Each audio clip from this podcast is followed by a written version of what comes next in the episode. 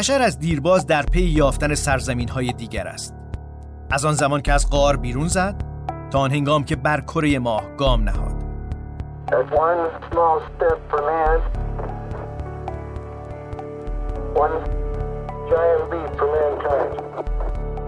و اکنون پیش از رسیدن به سیاره دیگر قبل از قدم گذاشتن بر خاک سیاره سرخ مریخ ما مسافر سرزمین عجایبی. متاورس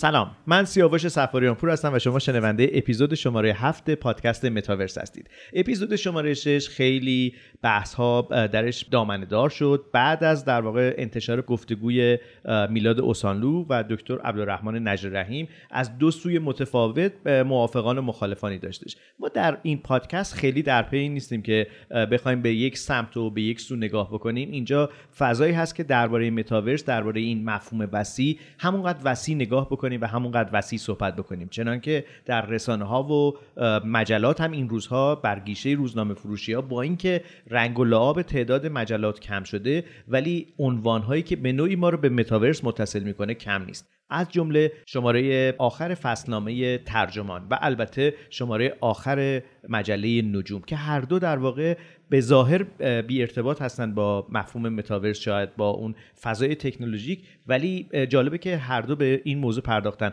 محمد مهدی ایزدخواه مدیر مسئول ترجمان اینجا در استودیوی متاورس با ما هستند و همچنین محمد صالح تیمار سردبیر شماره 284 مجله نجوم که روی جلد در واقع هر دو عنوان متاورس رو با تیترای متفاوتی منتشر کردن. کاوش های فضایی از مسیر متاورس و در ترجمانم که متاورس چیست. سلام به شما آقای ایزدخواه سلام خدمت شما و شنوندگان. محمد صالح تیمار. سلام به شما و سلام به شنونده های پادکست متاورس محمد صالح شما همزمان توی نشریات دیگه هم هستین توی فضای رسانه‌ای دیگه هم هستید. فضای رسانه‌ای آنلاین هستید. در دیجیاتو اونجا هم به نوعی نویسنده هستید و جزو گروه تحریریه. به نظر می‌رسه که توی اون فضای دیجیاتو خیلی طبیعیه که راجع به متاورس صحبت بشه. اصلا اصل جنس انگار. بله. ولی برای یک جایی مثل مجله نجوم یه خورده به نظر دوره. چی شد که توی شماره 284 رفتید سراغ متاورس. ما کلا در هر رسانه‌ای که فعالیت بکنیم سعی می‌کنیم که اون موضوعی که در یک بازه زمانی خیلی ترند شده خیلی شنیده میشه و خیلی راجبش حرف زده میشه رو بیاریم لابلای صحبت خودمون بگنجونیم. و خیلی نکته جالب در مورد متاورس اینه که خیلی فکر نمی‌کردن که بشه کاوش های فضایی یا دانش اخترشناسی رو یه جوری بهش ربط داد و از که ما دیدیمش اتفاقا اینا می‌تونستن به هم ربط داشته باشن و چقدر می‌تونست موضوع جزایی باشه و حتی بیاد روی جلدمون نویسنده این مقاله اصلی هدا عربشاهی هستن از های پرسابقه علم و فناوری. چه چیزی در واقع توی این مقاله توی این شاه مقاله جلب نظر می‌کنه برای شما به عنوان سردبیر؟ اولین بار که در واقع ما این مقاله رو سفارش دادیم فکر نمی‌کردیم که این زاویه های خاص ارتباط متاورس و کاوش های فضایی رو ببینیم. یکی از جذابترین قسمت برای من این بودش که انجمن اختر فیزیک ایتالیا یک بازی رو سفارش داده که در فضای متاورس این بازی انجام میشه و اونجا مخاطب ها رو با دنیای سیارات فراخورشیدی و سیارات منظومه شمسی و نقاط دیگر عالم آشنا می‌کنه و در نظر داره که این بازی رو در آینده توسعه هم بده. فقط نکتهش اینه که بیس بازی بیس کاملا علمیه و در روی کرده اول شاید شما با یه فضای خامی مواجه بشید و خودتون باید اطلاعاتی رو در مورد این دنیا کسب بکنید و به بازی اضافه بکنید. من چون طرفدار هم ترجمان هستم هم مجله نجوم سعی می‌کنم این جانبداری خودم رو به من طرفدار خیلی مداخله ندم به دلیل اینکه من از هر دو تا نشریه به اندازه کافی ارتزاق می‌کنم و سیراب میشم. آقای ایزد خب وقتی نگاه می‌کنیم به جلد می‌بینیم که تصویر خیلی روشنی وجود داره تیتر خیلی کوتاه سوالی وجود داره متاورس چیست؟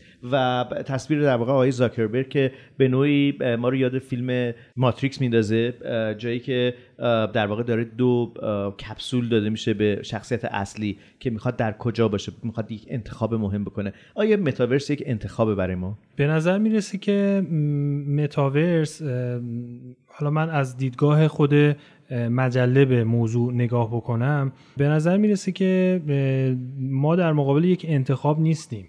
به این خاطر که الان تکنولوژی های مختلفی به همدیگه رسیدن سرمایه در کنارشه دانش به یه نقطه ای رسیده که تصور میشه که این سه چهارتا با همدیگه بتونن یک تکنولوژی برهم زننده دیگر رو تحویلمون بدن یک تکنولوژی انقلابی دیگه که اون متاورس باشه.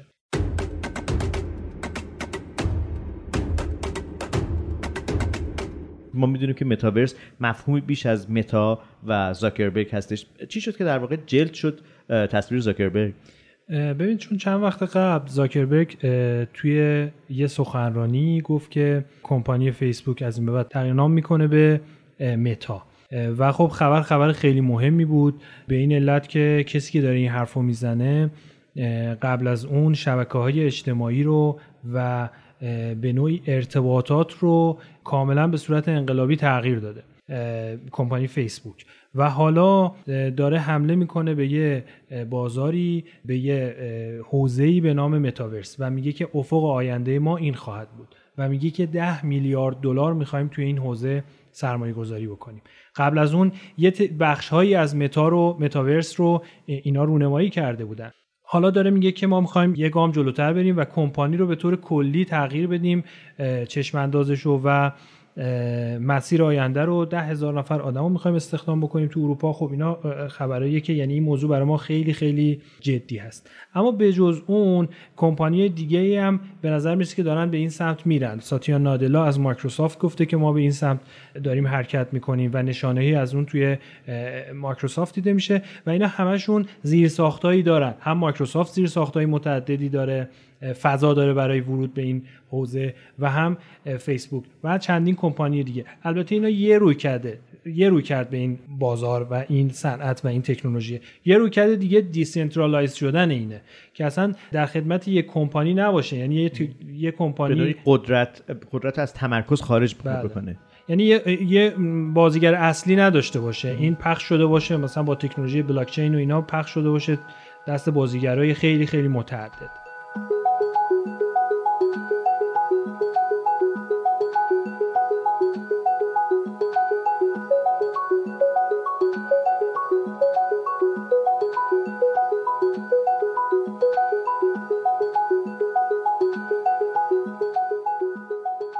در متاورس با هم وقت خواهیم گذراند و قادر خواهیم بود حضور در کنار دیگران را واقعا حس کنیم. می توانید در آن به هر جور کاری برسید. مشاغل جدید اشکال جدیدی از سرگرمی در آن ایجاد خواهد شد. با کلی راه های لذت بخش برای ورزش یا کنسرت یا دور هم جمع شدن. فکر می‌کنم خروارها امکانات در متاورس هست و به نظرم می‌تونیم طوری کار کنیم که فرصت های اقتصادی زیادی در اون ایجاد بشه.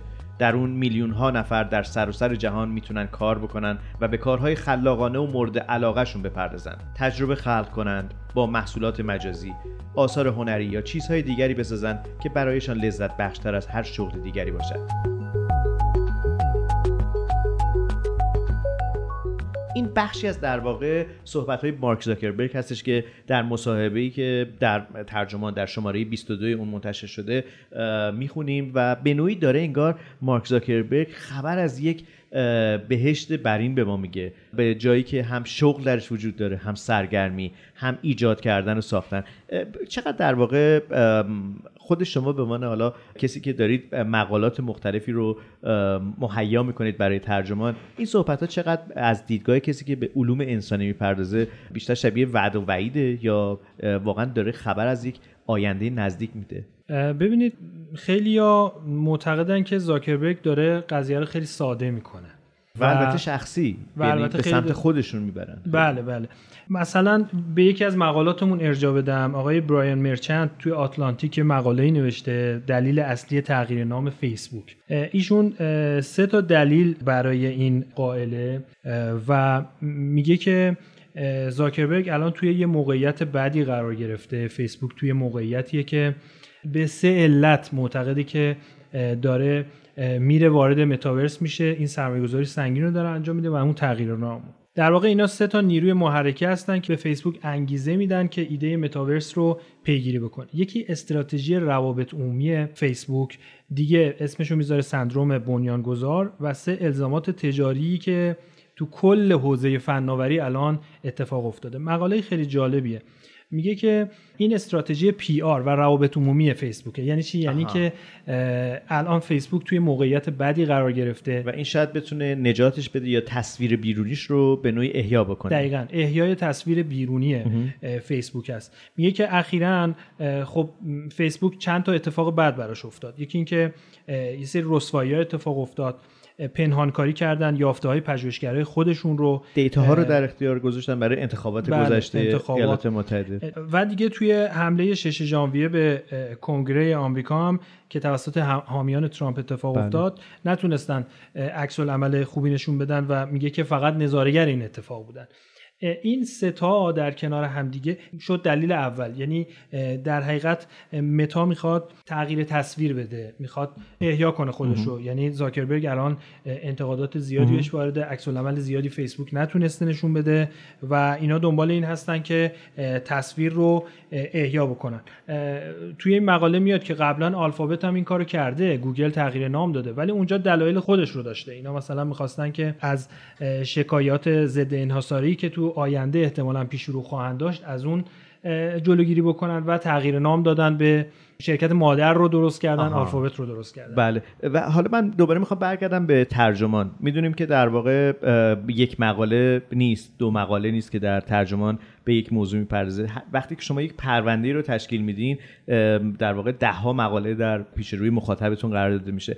چند تا در واقع مقاله تو این شماره هستش؟ هولوش فکر کنم هشت تا مقاله هشت مقاله هستش که یکیش مصاحبه با زاکربرگ و هفته دیگه در واقع مقالات دیگه هستن. بله، بله. خود شما به عنوان حالا مدیر مسئول این نشریه ای که به نوعی مخاطبانتون رو می‌شناسین دیگه کم و بیش می‌دونید که الان کیا ترجمان رو می‌خونن. آیا دنبال جذب مخاطب جدید بودید با این شماره متاورس یا اینکه دارید به نوعی اون ذائقه ای که می‌شناسین رو سیراب می‌کنید. همه اینا بوده دیگه. یعنی ما فکر کنیم که الان یه موضوع خیلی مهم متاورس اثرات علوم انسانی داره و دیگه اینکه مخاطب ما هم حس کردیم که می‌تونه به این موضوع علاقه من باشه. البته ما سراغ موضوعات تکنولوژیک اینطوری کمتر رفته بودیم و شاید بعدمون نمی اومد که تست بکنیم ببینیم مخاطب ما آیا به این موضوعات علاقه نشون میده یا نه. و برای سردبیری که البته جای آقای منتظری به عنوان سردبیر ترجمان خالی هستش در جمعمون اینکه در واقع شما بتونید این همه اطلاعاتی که اطلاعات تخصصی هستش رو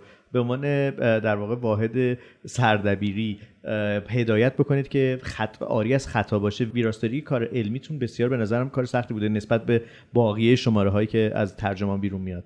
بله همینطوره. و بیشتر زحمت هم بر عهده همین آقای منتظری بوده و بله. آقای ملا عباسی. و بله کار فکر می‌کنم خوبی در اومده و البته ویراستاریش هم کار سختی بوده چون که اصطلاحات فنی زیادی توی مجله هست که خب بچه ها با دقت و با حساسیت اینا رو سعی می‌کنن خیلی اهل با اینکه ترجمان ترجمه هستش و اینا اهل اه، ترجمه خود واژه ها نیستید. مثلا متاورس رو ترجمه دیدم نکردید. حالا توضیح داده شده که در برخی از در مقاله ها که منظور از متاورس فرا جهان هستش فرا عالم هستش. ولی دنبال واژه گزینی نبودید براش. نه واژه خوبی فعلا پیدا نکردیم که آها، اون رو پیدا نکردیم. برسونه و بشه که کاملا مفهوم و باهاش رسوند. و فعلا ترجیح دادیم از کلمه متاورس استفاده بکنیم شما چطور توی مجله نجوم؟ می‌دونم دکتر منصوری در واقع مدیر مسئول خیلی موافق ترجمه کردن هستن ترجمه واژگان هستن یعنی ایجاد واژگان جدید. عجیبه که روی جلد شما واژه متاورس رو رفتین. دقیقا من خودم بارها در توییتر دکتر منصوری دیده بودم که از واژه فرالم فرالم. یعنی فرا عالم. در واقع استفاده می‌کنن.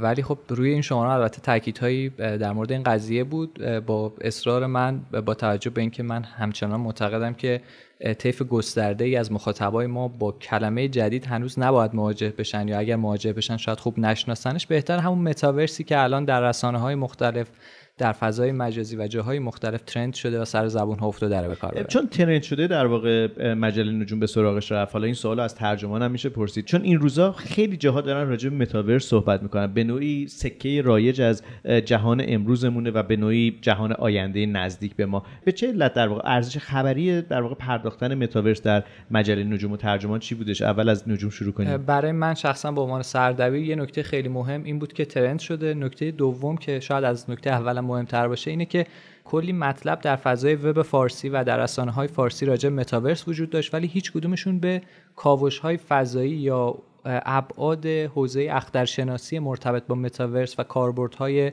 هرچند محدودش اشاره نکرده بودن. حتی فضای وب انگلیسی رو هم که بررسی می‌کردیم می‌دیدیم که تعداد مقاله ها خیلی کمتر از حوزه های دیگه است. یعنی شاید یک صدم حوزه های دیگه به این مقوله پرداخته بودن با امیر حسن موسوی متخصص فلسفه علم وقتی گفتگو می‌کردیم گفتش که من وقتی می‌بینم که همه میرن سراغ یه چیزایی که انگار که همه تب یه موضوع ایجاد شده خیلی اون موضوع رو جدی نمی‌گیرن. به نظرم گاهی اوقات خیلی نزدیک به موضوعات زرد هستش.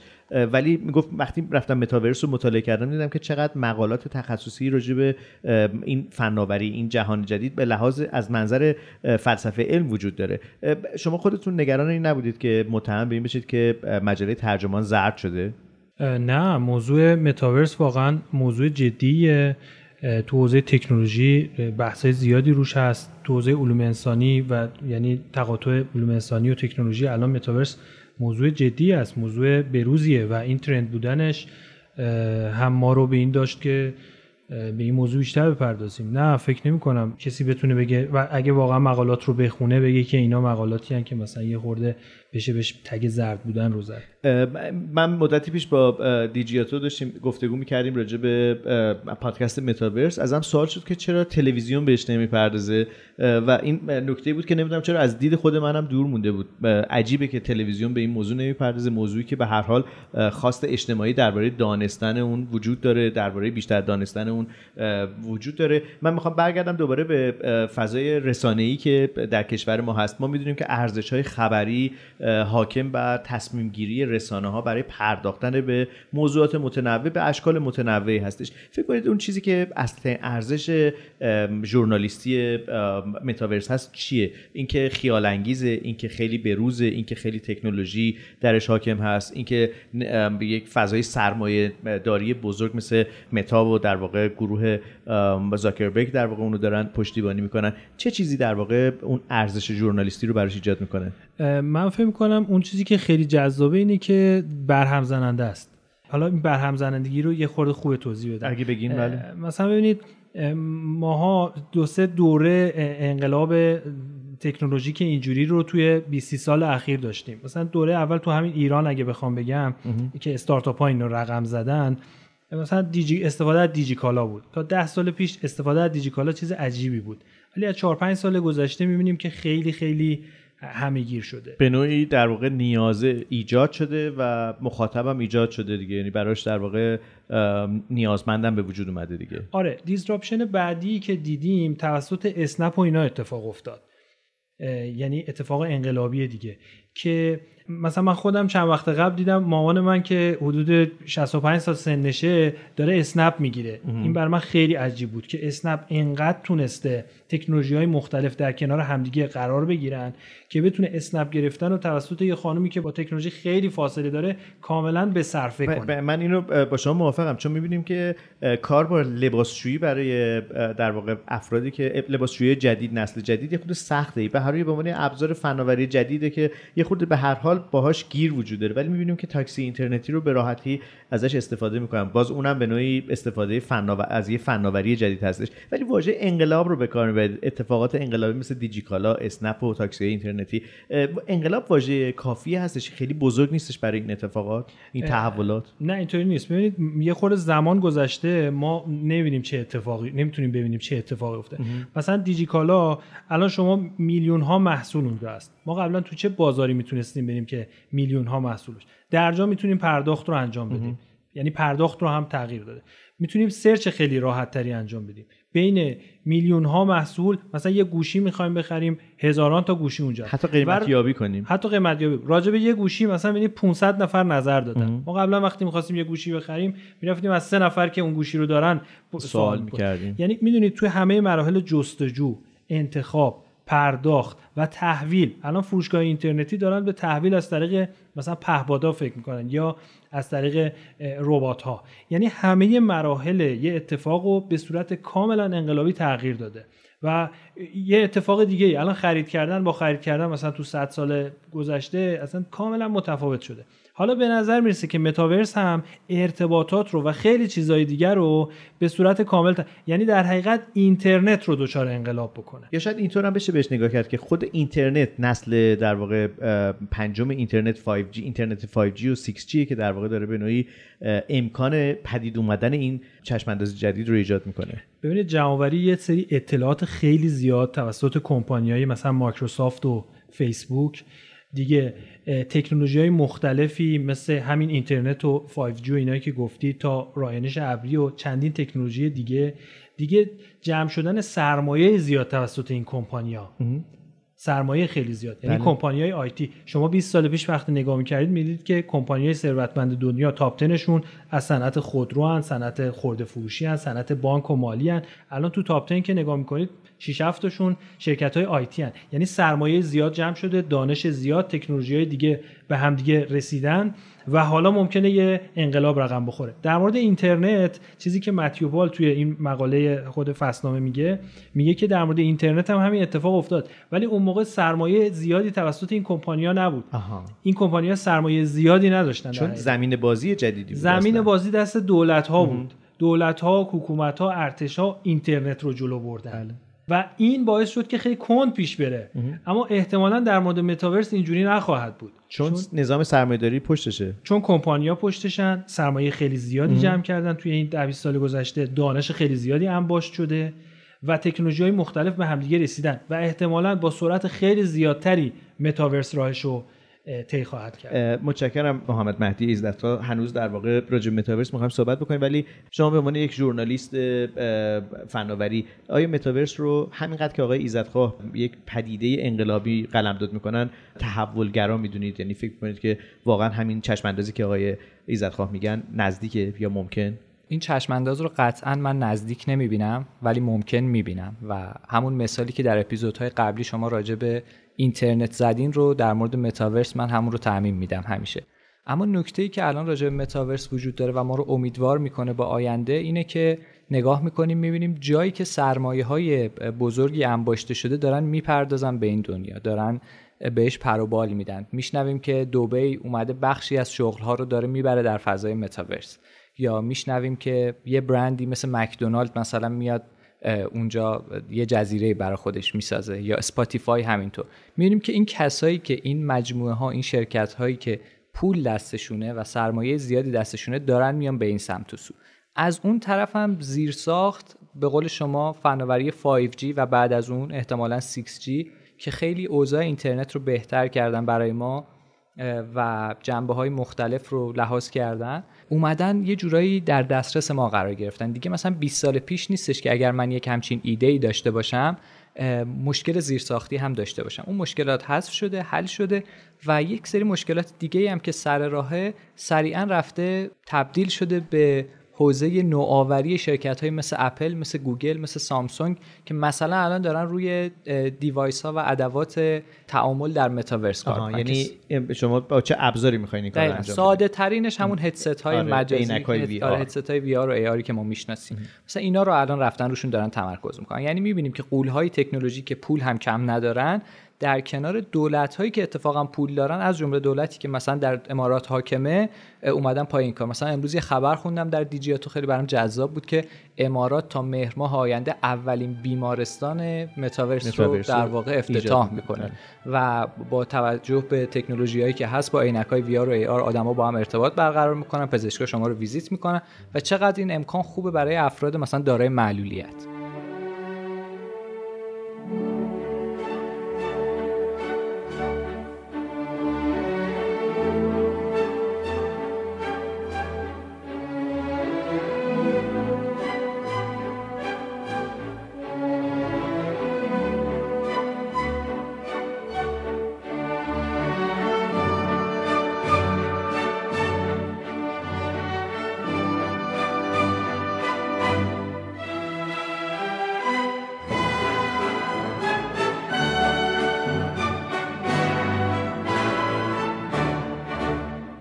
می‌خوام از اه، نگاه ژورنالیستی بهش نگاه بکنیم. اگه قرار باشه که متاورس رو تعریف بکنید برای یه نفر بگید که متاورس کجاست اون لیدی که در واقع برای مقاله خودتون می‌ذارین چی هستش؟ ساله.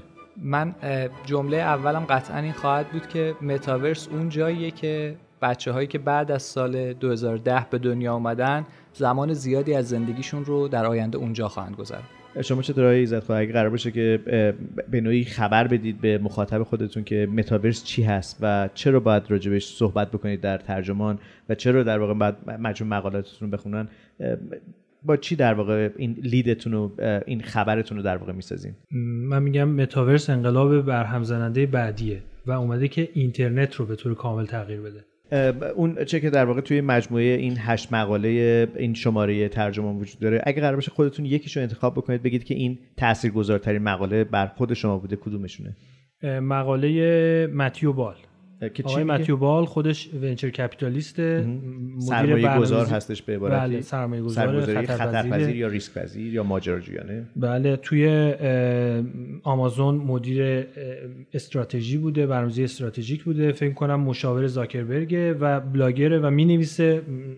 خیلی جدی مطالبی که می‌نویسه. و یه مقاله خیلی بلنده. معمولا ما تو ترجمه مقاله به این بلندی و طولانی سعی می‌کنیم انتخاب نکنیم ولی انقدر خوب توضیح داده متاورس رو ابعادش و اینکه چی هست اینکه چی نیست که فکر کنم اگه یکیشو بخوان انتخاب بکنن باید اون مقاله رو ببینن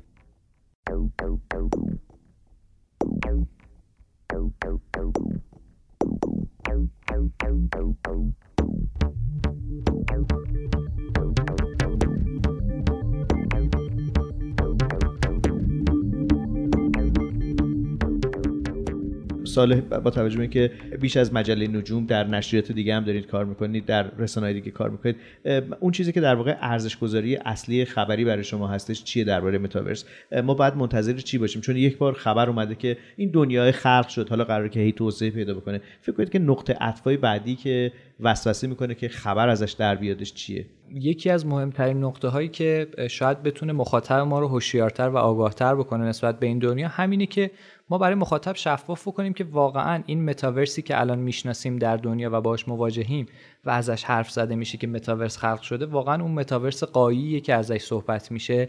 یعنی همینقدر ساده و سطحی قراره باشه یا قراره که ما به یه چیز دیگری برسیم. خود میلاد اوسانلو در همین پادکست اشاره کردن که اون چیزی که ما به عنوان متاورس الان توصیف می‌کنیم و توضیح میدیم به لحاظ تکنیکالی که همون وسایل و اون گجت هایی هست که باهاشون می‌تونیم اون امکان رو برای خودمون ایجاد بکنیم این مفهوم اولیه و بدویش هست. به نوعی ما در عصر حجر متاورس به سر می‌بریم تا دوران مدرن اون. یا حتی از اون وسیعتر. ایمپلنت هایی که حالا دیگه الان راجبش بیشتر از ایلان ماسک میشنویم. ایمپلنت هایی که در مغز انسان کار گذاشته میشه و می‌تونه به نوعی فرایند process یا اتفاقات مختلفی رو ایجاد بکنه از جمله احتمالا حضور ما در متاورس رو راحتتر و آسانتر بکنه. پس به نظر میادش که فعلا ما در آغاز راه هستیم. قطعا در آغاز راه هستیم و ما حتی حواسمون رو هم به اون صورت نمی‌تونیم الان تو این دنیا دخیل بکنیم. بله. یعنی من راستش بخواین تفاوتی نمی‌بینم بین اون دورانی که با عینک های آر فضای سبودی رو تجربه می‌کردیم یا یه فضای تعاملی رو در بازی ها داشتیم خیلی سطحی تر هنوز ما به اون حالت قایی که اون ایمپلنته اومده باشه یا ما اصلا بدون نیاز به یه همچین دیوایس های عجیب و غریبی که مثلا سالها پیش هم استفاده کردیم بخوایم در واقع وارد اون دنیا بشیم. اون دنیا رو واقعا لمس بکنیم حس بکنیم. این که میگن سونی با کمک منچستر سیتی اومد نمی‌دونم استادیوم اتحاد رو شبیه سازی کرد در فضای متاورس و بله. مخاطب ها از سراسر دنیا می‌تونن بشینن مثلا فوتبال ببینن. این نمونه پیشرفته هم فوتبالیه که من پای تلویزیون می‌بینم. یه خورده پیشرفته تر اون حالتیه که عینک ویار می‌زدم مثلا فضایی بازی رو تجربه می‌کردم. ولی این اون متاورسی نیستش که ما منتظرشیم و اون متاورسی نیستش که قرار زیست ما رو متحول کنه و فرا عالم باشه. آه پس معتقدی که در واقع باید حواس دیگر ما به غیر از حواس بینایی و شنوایی ما رو هم در بر بگیره و اتفاقا آقای زاکربرگ توی همین مصاحبه‌ای که در ترجمان باشون شده بهش اشاره می‌کنه به جلسات کاری که ما در طی دوران کرونا به صورت مجازی تجربه می‌کردیم در خونهمون بودیم. ولی به هر حال داشتیم به یک مانیتور نگاه می‌کردیم. حضور فرد نفر سمت چپ و راست خودمون رو فکر نمی کردیم که کسی کنارمون هست. ولی در متاورس ظاهرا این امکان ایجاد میشه. یعنی شما دور یه میز با آدم های دیگه ای میشینید و همدیگه جلسه می‌گذارید و اگر سرتون رو به چپ و راست بگردونید پرسپکتیو متفاوتی براتون ایجاد میشه. دقیقاً. با استفاده از همون device هایی که الان صحبتش کردیم که مثلا سامسونگ و اپل و گوگل دارن دوباره اینا رو بله. توسعه میدن یه همچین فضایی رو میشه تجربه کرد. مثلا ما یه مصاحبه از آقای بیل گیتس می‌خونیم که تا سه سال آینده درصد زیادی از جلسه های کاری در فضای متاورس انجام میشه. به خاطر اینکه ما یه جورایی شاید نمی‌دونم این حاصل دوران کرونا بود که متوجه شدیم این جلسه های از راه دور هم چندان تفاوتی با جلسه های حضوری نمی‌کنه خیلی اوقات بهینه تر هم هست. و حالا بیایم به قول شما اون پرسپکتیو رو در یک فضایی داشته باشیم که حس بکنیم طرف کنارمون نشسته. با این حال حس می‌کنم اواخر عمر من چندین سال دیگه اوضاع متفاوت میشه. یعنی شاید اون device خیلی کوچولوتره شاید اصلا اون device نیست و شاید من احساس واقعی تری دارم. مثلا این مثل برای من مثل یه بازی میمونه. بازیه که میگم قبلا تجربه کردیم. عینک VR رو من دارم مثلا میچرخم این ور اون ور. حالا به جای اینکه بازی کنم مثلا همکارم رو می‌بینم که مثلا شاید تو آمریکا باشه من تو ایران باشم و جلسه کردیم دور یه میز. ولی بازم اون حالت نزدیک نشستنه نیست دیگه. اون احساس من دنبال اینم راستشو بخواین تو متاورس من در ادامه صحبت های آقای تیمار عرض بکنم که ما یه مقاله توی همین مقالات هست از آقای زاکرمن. تحت عنوان من 27 سال پیش یک متاورس ساختم. متاورس آن موقع افتضاح بود الان هم افتضاح هست. ایشون هم همین اعتقادو داره و میگه اصلا از تقریبا سی چل سال گذشته تکنولوژی های مختلفی اومدن که بخش هایی از یه متاورسن در حقیقت و اینا همشون دنبال ساختن متاورس بودن ایشون خودش سازنده pop-up بوده و بارها از بابت ساختن این pop-up عذرخواهی کرده. توی این مقاله هم که اشاره می‌کنه به pop-up یه بار دیگه عذرخواهی می‌کنه میگه عجب بلایی سر مردم دنیا آورد pop-up چی بوده حالا برای اونایی که همین که توی مثلا یه صفحه اینترنتی هستید یه پنجره وا میشه به شما تبلیغات نشون بله. میگه کلی باعث مثلا دردسر شده به نوعی شاید چیز دیگه دردسر یا مزاحمت و یه جور تعرض به مخاطبه که داره کار می‌کنه کاربر. ایشون الان دغدغه اینجوری داره. و معتقدی که زاکربرگ از همین ویدیو اولی که برای معرفی متاورس, متاورس ساخته. مشخصه که می‌خواد چه بلایی سر دنیا بیاره و میگه که شما همین الان با این شبکه اجتماعی که ساختید هنوز خیلی از مسائل رو نتونستید حل بکنید. منظور فیسبوکه. فیسبوک اینستاگرام و اینها میگه که مثلا جلوی دروغ پراکنی ها رو نمی‌تونید بگیرید. دروغ پراکنی ها ضد مثلا واکسیناسیون تو همین دوران کرونا رو نتونستید بگیرید. شما نتونستید مدیریت کنید. اینستاگرام داره الان تصویر ذهنی نوجوانه رو از بدنشون تغییر میده. هیچ کدوم اینا رو نتونستید مدیریت کنید. میگه که همین الان 6 درصد از محتوای خشونت آمیز علیه زبان عربی رو شما می‌تونید مسدود بکنید. یا اینکه خیلی از این اتفاقاتی که مثلا داعش یه خبری اومد که داعش و اینها بعضی اوقات برای هماهنگی فعالیت های تروریستیشون چجوری از شبکه های اجتماعی استفاده کردن؟ شما نتونستید اینا رو کنترل بکنید. حالا می‌خواید یه دنیای دیگه ای به ما تحویل بدید. همین رو نتونستید به خوبی مدیریت بکنید. و جالبه یه جمله جالبی هم توی پایان مقالش داره. میگه که متاورس قرار حواسمون رو پرت بکنه از دنیایی که خود فیسبوک ساخته. و ایشون هم به نوعی معتقده که فیسبوک داره کار پی آر می‌کنه می‌خواد تصویر خودش رو احیا بکنه و بهتر بکنه.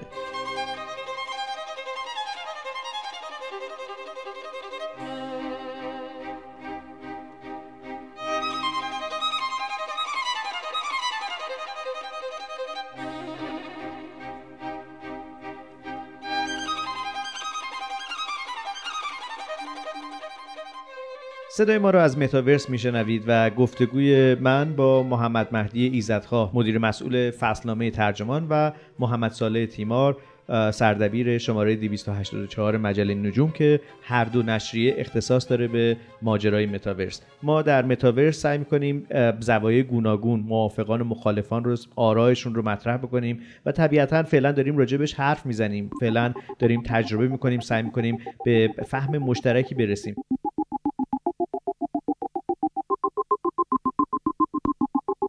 دو نشریه مجله نجوم و مجله ترجمان. و البته که محتواهای تولید شده در رسانه های گوناگون درباره متاورس فقط به این دو نشریه ختم نمیشه. می‌دونیم که در رسانه های مجازی فراوانی محتواهای بسیاری یافت میشه.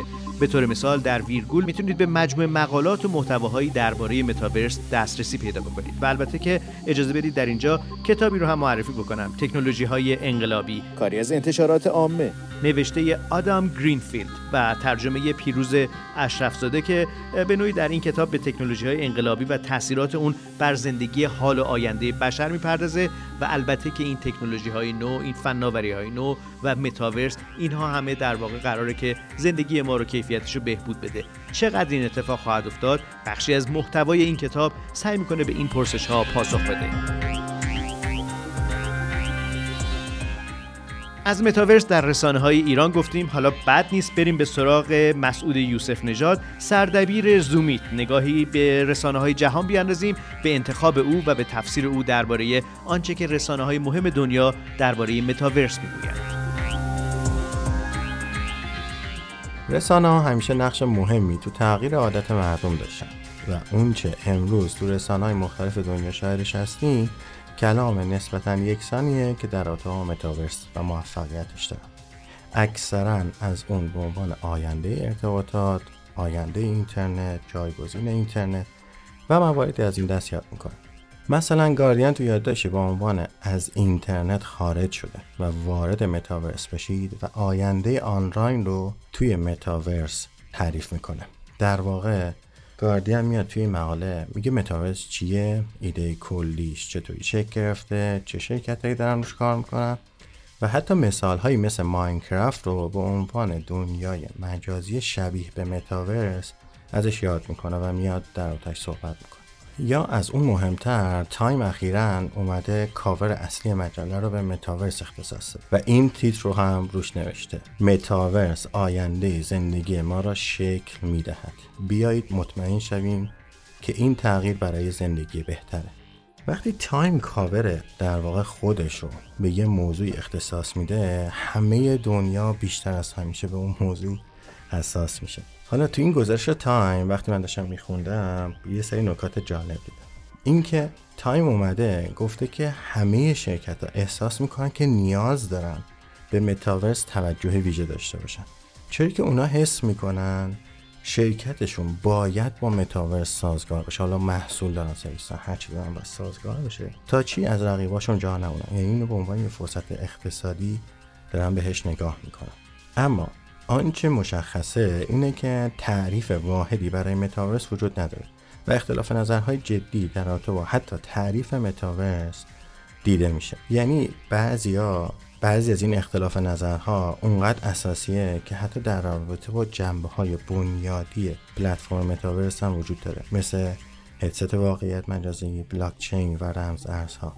به اعتقاد نویسنده این در واقع گزارش تایم رسیدن به یه نگاه واحد و یه تعریف مشخص در رابطه متاورس ممکن حتی دهه ها طول بکشه که خیلی نکته مهمیه به نظر من حالا بیایم نگاه بکنیم به شرکت ها. چون خود شرکت ها تاثیر خیلی زیادی در رابطه با ایجاد در واقع باز خبری و یک اکسپوژر بزرگ در رابطه با یه موضوعی مثل متاورس نقش دارن فیسبوک وقتی اومد شرکت مادرش به نام متا شک داد و بعد اومد همه فیسبوک و اینستاگرام و اینا رو برد زیر پرچم این نام. نشون داد که به شدت آینده کسب و کار خودش رو به متاورس گره زده. اونطوری که تو اخبار داریم می‌بینیم تقریبا سالی ده میلیارد دلار هم روی این موضوع داره هزینه می‌کنه. شرکت های دیگه مثل مایکروسافت، آمازون، اپل، گوگل و حتی انویدیا هم مرتبا آگهی استخدام برای کارشناسای مرتبط با موقعیت شغلی متاورس و اخباری در رابطه با این موضوع منتشر می‌کنن که اینا همه خودش باعث میشه که اینا متاورس رو در اخبار بشنن بین این شرکت ها شرکت ها مایکروسافت خیلی بیشتر از همه جلب توجه کرده. به نظر من البته دلیلش هم اینه که مایکروسافت وقتی اومد اکتیویژن بلیزارد رو خرید خیلی گفتن که این فقط صرفا برای رقابت با سونی نبوده و در واقع خود مایکروسافت داره گام های خیلی بزرگ و اساسی برمیداره برای اینکه وارد دنیای متاورس بشه یا حضور پررنگتری در اون دنیایی که قرار در آینده شکل بگیره داشته باشه. یادمون باشه که Blizzard خالق بازی World of Warcraft بازی که تقریبا میشه گفتش که از سال 2004 که به وجود اومد یه تعداد خیلی زیادی از gamer ها درگیر خودش کرد و یه جورایی متاورس یه چیزی شبیه به همون World of Warcraft ه بذار من این چند تا داده در رابطه با این بازی بهتون بدم که بیشتر باهاش آشنا بشید World of Warcraft سال 2017 موفق شد 46 میلیون کاربر فعال ماهیانه داشته باشه که عدد خیلی زیادی چون همه این کاربران باید ماهیانه یه شارژ رو پرداخت می‌کرد میانگین سنی افرادی که این بازی رو انجام دادن 28 سال بود. Of Warcraft یادمون باشه. اولین بار سال 2004 یعنی 18 سال پیش منتشر شد. و هنوز هم امروز که با توجه اینکه افت زیادی کرده تعداد مخاطبش 5 میلیون کاربر فعال ماهیانه این نکته هم خیلی جالب بود که دیدم داخل در واقع داده های مربوط به World of Warcraft به طور میانگین gamer ها هفته 23 ساعت از وقتشون رو توی این بازی اختصاص میده حالا فکر کنید مایکروسافت الان یک دارایی بزرگی و یک تجربه بسیار زیاد Blizzard در رابطه با بازی مثل World of Warcraft رو داره که می‌تونه ازش داخل دنیای متاورسی که حالا شاید خود مایکروسافت سازندش باشه استفاده بکنه ازش. اخباری که مرور بکنیم علاوه بر شرکت ها دولت ها رو هم می‌بینیم که ورود پیدا کردن و دارن در رابطه با متاورس صحبت می‌کنن یا روی سرمایه گذاریش دارن کار می‌کنن. مثلا من خوندم که چینی ها یه سرمایه گذاری 8 تریلیون دلاری کردن که توسط علی بابا و تنسنت انجام شده و دارن خودشون یک پلتفرم متاورس چینی می‌سازن که این هم خیلی نکته مهمی. حالا علاوه بر اون احتمالا اخباری که از امارات و کشورهای دیگه هم شنیده میشه که دارن یا اونجا سرمایه گذاری می‌کنن یا حتی شغل مجازی ایجاد کردن و اینا به گوشتون می‌رسه. به هر حال هنوز مشخص نیست که چه کمپانی یا چه کشوری رهبری متاورس رو دست می‌گیره و حتی مشخص نیست متاورس موفق میشه یا اما مشخصا کمپانی ها و دولت ها امروز این رو یه فرصت عالی برای خودشون می‌دونن همه سعیشون رو دارن می‌کنن که نظر همه مردم رو هم نسبت به این جلب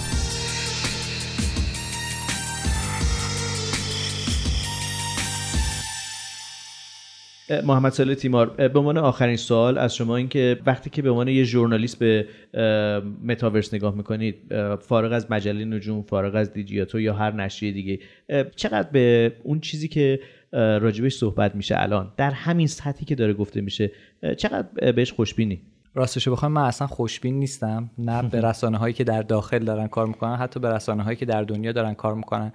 چون ما هیچ وقت عمیق و اونطور که لازمه با یک قدرت رسانه بالا ضعف های محقق شدن متاورس و ورود هرچی بیشترش به زندگی رو نمی‌بینیم. و نظر شخصی من اینه که ورود به یک همچین دنیاهایی یک جوری ما و نسل آینده رو خیلی مهمتر از لمس کردن زندگی واقعی داره دور می‌کنه. اگر اتفاق بیفته. اگر اتفاق ولی همین مقداری که داره پیش میره یعنی سیر پیشرفت رو که شما می‌بینید همین هم نگران کننده است دیگه. وقتی آمار میشنوید که انقدر درصد از آدم ها قرار انقدر استفاده بکنن مثل همین خیلی فراگیر شدن شبکه های اجتماعی. ساعت ها آدم توش وقت میگذرونه و شاید از تعامل واقعی ما خیلی از ماها دوریم و از لمس واقعیت دنیا دور افتادیم. آقای زدخواه محمد ساله تیمار میگن که از لمس واقعیت به نوعی ما دور میفتیم با این شیوه زیست در این فضای جدید در این اکوسیستم جدید. شما دیدگاهتون چگونه است؟ ببینید دغدغه منم از همین جنسه. یعنی نمی‌تونم بگم که احساس تهدید می‌کنم ولی نگرانی داریم. و فکر کنم سر جمع مقالات ترجمانم این نگرانی رو منتقل بکنه. مثلا یکی از این مقالات عنوانش جالبه. می‌خواهم دخترم در متاورسی بهتر زندگی کند. این نگرانی رو خوب توضیح میده. میگه که سال 2030 من و دختر 16 سالم داریم توی متاورس قدم می‌زنیم توی خیابونی. خوشحالم از اینکه یه سری تبلیغات هست که توشون محتوای نامناسبه. من اونا رو می‌بینم ولی برای بچه من فیلتر شده. اما میریم جلوتر. یه فقیری یه گوشه افتاده که اون فقیره رو هم دختر من نمی‌بینه. و نگران میشم که اتفاقی که تو اینترنت افتاده اونجا هم بیفته. اینکه اگه تعداد زیادی از مردم از شرایط واقعی جامعه بیخبر باشن چطور می‌تونیم راجع به این مشکلات و چالش ها گفتگوهایی بخش داشته باشیم؟ و میگه که اینترنت چه کار کرد با ما؟ اینکه شما همین الان دو ساعت اینترنت رو دستتون بگیرید توی گوگل برید این ور برید اون ور برید به شما کاملا اینترنت customize شده میده. شخصی می‌کنه این رو برای شما. به نوعی در واقع چیزی که من تجربه می‌کنم با چیزی که دیگری تجربه می‌کنه متفاوته. احسنت این یه اصطلاحی داره بهش میگن باعث مسئله حباب های فیلتر شده. شما توی یه حبابی که خاص خودتون هست توی اون قرار گرفتید. این خوشبینانه نشینه که خواست خودمون هم هست. ممکنه که برامون ایجاد بشه حتی. این حتما می‌تونه ایجاد بشه. و باز حالا باید اینو خون دیگه. نویسنده اینجا ایده هایی داره که چیکار می‌تونیم بکنیم که در نهایت نویسنده این رو میگه که خودش هم خوشبینه به متاورس ولی میگه که اتفاقاتی بیفته که ما بتونیم اونجا تجربه بهتری داشته باشیم. بتونیم با هم گفتگو بکنیم و جهان بهتری رو بسازیم. نظر خودتون رو نگفتید. خوشبینید به این آینده؟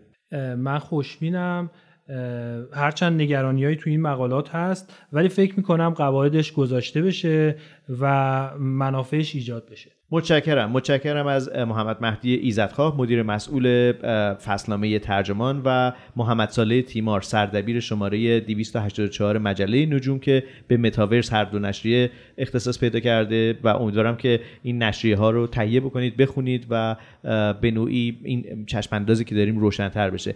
امیدوارم که برداشتی که از صحبت های این پادکست به وجود میادش این نباشه که ما داریم تکنولوژی هراسی رو ترویج می‌کنیم. ابدا. ما لباس رو در آوردیم مایوهامون رو پوشیدیم آماده ایم که در واقع در این اقیانوس جدید شنا بکنیم. فقط قبلش باید تنی به آب بزنیم. من سیاوش صفاریان پور هستم. شما شنونده اپیزود شماره هفت پادکست متاورس بودید. پادکست متاورس با پشتیبانی و اسپانسری اینترنت نامحدود زیتل تقدیم حضور شما شد. روز و روزگار بر شما خوش.